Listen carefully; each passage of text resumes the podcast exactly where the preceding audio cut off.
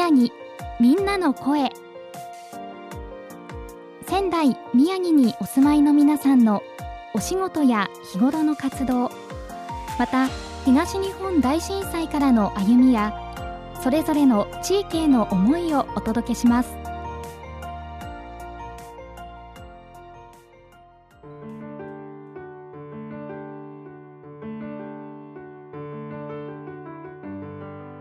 この時間のゲストご紹介いたします。八木山南第一町内会会長そして八木山南連合町内会会長でいらっしゃいます。酒井忠さんをお迎えしました。よろしくお願いいたします。こんにちは。よろしくお願いいたします、はい。えー、町内会の、まあ、会長さんをお務めになっているということですが酒井さんご自身のご出身はどちらなんでしょうか？えー、っと多賀城市ですはいもともと多賀城のご出身で、はい、はい、八木山地区にお住まいになったのはもういつ頃からなんですか、えー、平成元年からですね。はい、えー、ということでじゃあもう長年八木山に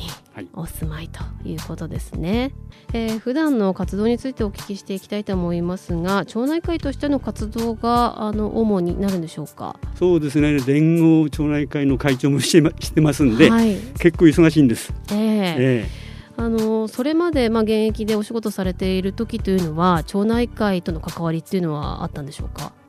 えーね、ほとんどありませんでしたね。はい、で町内会の会長あ副会長に初めてなった時から、えー、小学校にも行く機会があったんですけども教室に入ったというのは、はい、町内会の役員になってからです。あそうですか、あの子供の授業参加じゃあ授業参加、はい、そういったのもみんな女房任せて、ね、そうですか、えー、じゃあやはりお仕事がねはい、ね。現役時代まあメメインでいらっしゃって。選挙の時はね体育館には行きますけども、はい、えー、そうですね、教室の方に行くっていうのはなかったですね。まあ通常のそうですよね。生活してたらなかなか小学校との関わりってないですもんね、ね、はいただそのね現役退かれてからじゃあその町内会としての活動がスタートしたとい。うことでしょうかね、はい、いかがですか？その長年まあ町内会の活動にあの携わっていらっしゃって。ね。あの今はね、えー、お手伝いできていいなと思ってます。はい、ええええ。最初は何かこう戸惑いなんかもあったんでしょうか？あそうね。あの副会長になる時ね、はい、会長から副会長って仕事何もないんだから はい、えあその言葉にね、えー、えー、あじゃあ受けようかと。受けたんですけども、はい、その会長がですね4年後に大病を起こしましたね。えー、順番から言うと私しかいないのかなとい。うことで、はい。はい、えー、引き受けて、はい、えー、今年でねちょうど10年になりますかね。副会長を含めて、はい、えー、そういう活動をしております。が、はい、じゃあ最初はねちょっと軽い仕事だと思っていたらあの結構大きな 役割がすぐ回ってきたというところですか。ね、でもどうでしょう地域の皆さんとそういった会長さんとして接していてどんなことを普段感じていらっしゃいますか？そうですね。あの普段こうまあ落ち葉掃除とかね、はい、えうちの私のうちのそばは公園なんで結構やってるんですけどねあのいろんな方から声はかけられますね。あ、もうやはり会長さんっていうところで、まあそんな感じでしょうかね。とか、ええ、うん、では結構本当に地域の皆さんと本当になんかフレンドリーなというか、それはあります。コミュニケーションをね、はい、取ってらっしゃるんですね。えー、はい。えー、そして仙台市地域防災リーダー通称 SBL としても活動をされていますが防災に関しても携わることになったのはやはり町内会がきっかけですか？そうです。えー、平成25年に副会あ第一町内会の副会長ということで、えー、担当したんですけどもその年に連合町内会会長から、えー、SBL っていうのは去年できたんだということで、えー、研修を受けるとその資格得られるから、はい。えー、ぜひ入ってくれということで、うん、確かその当時はね、えー、全員が副会長とかが多かったんですね。SBL に入る方。はい、で去年東北大の防災関係の方からインタビューありましてね、ええ。ー、現在町内会長しながら SBL の方は、えー、20名程度しかいないんですね。はい。えー、でそういったことで、えー、会長兼ということでインタビューを受けました。なるほど。じゃあ結構め珍しいということですよね。そうですね、えー、あの黄色いタオル運動もね、はい、えー、私の方の連合町内会ばっかしでなくて、ええ。ー、社会福祉協議会赤十字奉仕団地区の民生委員とあと、まあ、もちろん私の SB でね。そういった形で1 2 3名で協力し合いながらやってるということです。はい、今あのフレーズが出ました黄色いタオル運動ってどんなものかご紹介いただけますか？はい、えー、安否確認という仕事ですね。仕事というか、えー、活動です。はい、えー6月と10月に行ってまして第3土曜日かな、えー、あの各班長さんがその黄色いタオル出てるか出てないかの確認をして、えー、出てないとこはどうして出さなかったんですか？というような確認のやり方で対応してます。はい。その黄色いタオルが出ているとうちは無事ですよっていう意思表示になるということですよね。そ、ね、こにはもう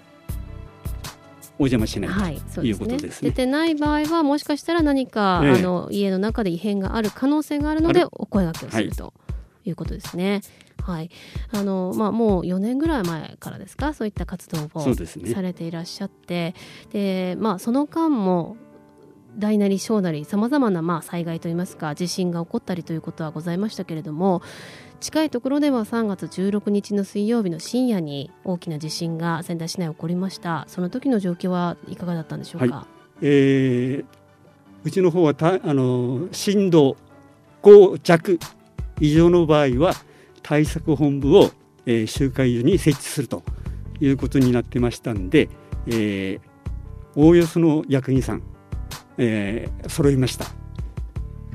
で私も対策本部の方にね行くことばっかし考えてましてね自宅に黄色いタオルの掲示するのをすっかり忘れて、はい、来てしまったということでした。はい、えー、そういった役員をねされてる方でもやはりその状況になるとあのうっかり忘れてしまってというところもあったようですね。すねえー、はい。だから家族にもちゃんと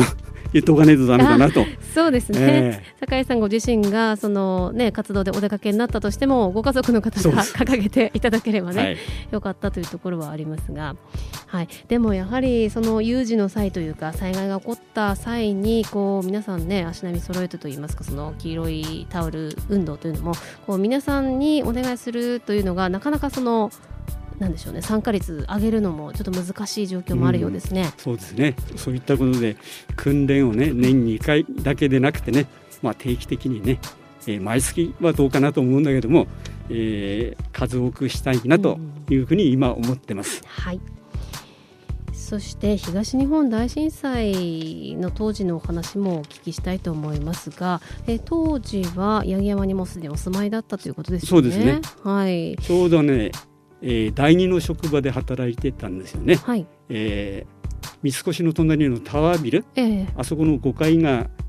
第二の職場で。そうですか、えー、ラジオ3のラジオ3のですねアンテナのあるビルになりますので、はい、その屋上からこのねあの放送の電波が飛んでいますそうですか。はい余談ですけれども、はい、あじゃあタワービルで、えー、働いていらっしゃる最中だったというです。ねということは結構揺れが大変何階にいらっしゃったんですか？私は5階です。あ5階ですか、はい、まあでもねすごい揺れですよね。1階のドアがあのガラスが割れてたりね結構被害ありましたね、えーえー、そこからじゃあ八木山にお帰りになるのも大変だったんじゃないですか？その日は歩って帰ってきました。そうですか、はい、そこから、えーまあ、震災当時というのはまだ働いていらっしゃったということは町内会の活動には携わってはいらっしゃらなかった？携わってないです、ね、あそうですか、となるとじゃああのなんでしょうね。そういった防災の活動ではなくてまあまあ個人でというかご家庭でいろいろと、ね、動かれたということですかね。はい、はい、そこから10年11年今年経過しましたけれどもいかがですか？そのご家庭でのやはりあの備えだったりとか意識というのは変化はございましたか、えー、そうですね。あのやっぱり、えー、陶器関係ね倒壊しないようにとかそういったのはかなりしてまして3月の時も何の被害はなかったですね。そうですか、はい、それはやはり普段からいろいろお家の中も対策をされているからということでしょうかね。ええまあ、全部ではないんだけどね、えー、たたまたま。えー、えー、はい。でまあ、八木山地域にはもう30年以上お住まいということですけども、はい、いかがでしょうそのお住まいの地域の魅力どんなところに感じていらっしゃいますか？そうですね。あのなんていうのかね菌がいっぱいありましてね、えー、この時期になるとうぐいすで目を覚ますというような感じで、えー、そうです。そういう場所なんですよ。はい。えー、ただね、あのー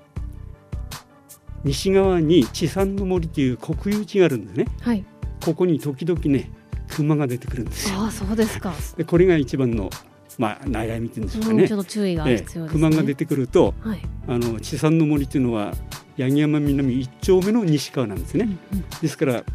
しょっちゅう電話来ますあ、そうですか？熊注意報熊注意報。ああ、そうですか。はい、まあでもそれだけやはり自然がいっぱいのエリアであるとそうですことですね。はい、そこがやはり一番の魅力ですか？うん、ただね、土砂災害だけちょっと怖いと。そうですね。えー、はい。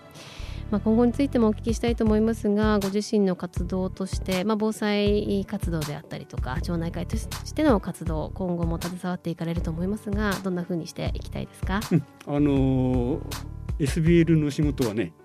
結構面白いんで、はい、えー、今後ともずっと続けていきたいなと、ねはい、例えばあの町内会の会長ね辞めたとしても SBL は続けたいなそうですか。ような感じではおります。いいですね。地域の皆さんも頼もしく感じてらっしゃると思います。はい、えー、この時間のゲストは八木山南第一町内会会長酒井忠さんをお迎えしました。ありがとうございました